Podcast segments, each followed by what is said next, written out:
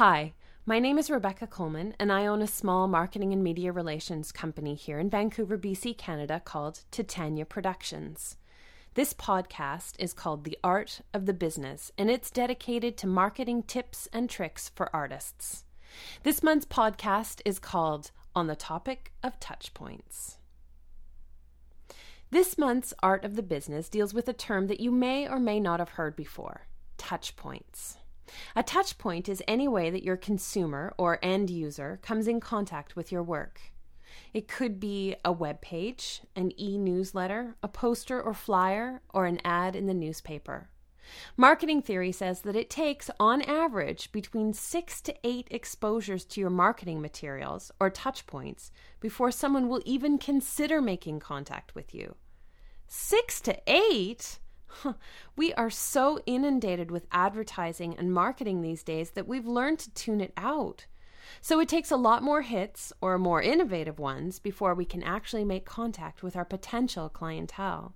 And I'm not even talking about the sales process, but you've won half the battle just by making contact. So, your job as an artist who, God forbid, wants to make money from their art practice is to increase your touch points as much as you can. Maximizing your touch points is going to help you get your name out there and make you easier to find. How can you maximize your touch points? Well, I'm so glad you asked.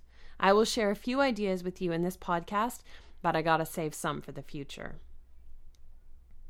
Word of mouth is always the best form of advertising.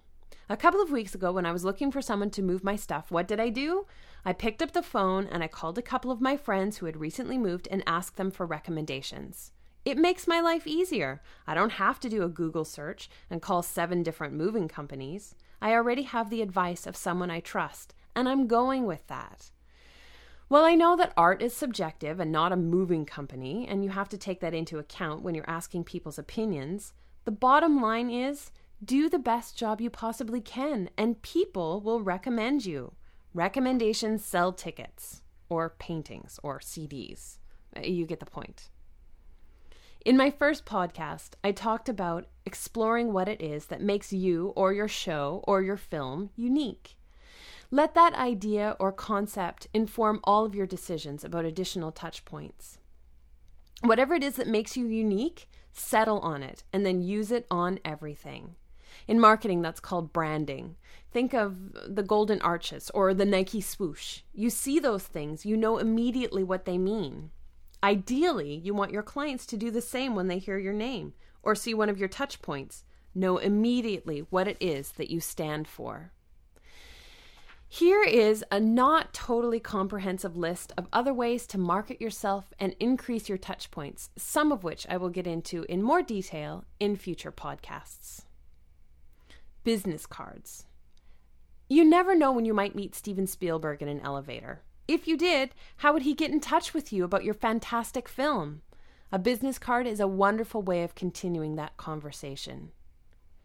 Posters. Don't break your budget with posters, but do try to have one with a catchy, interesting image. Postcards or flyers.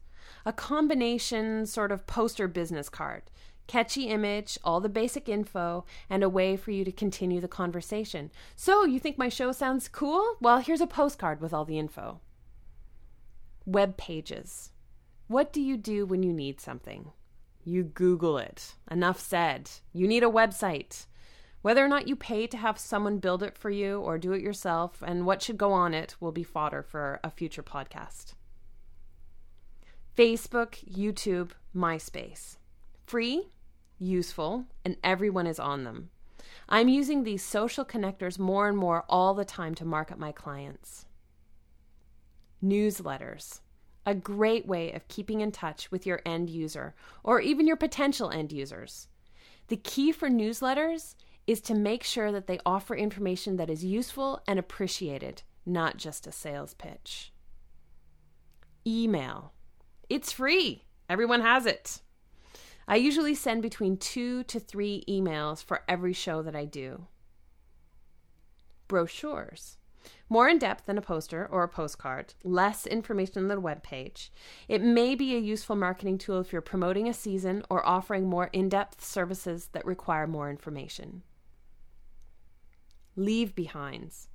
This is something that you leave with your client after the work is done.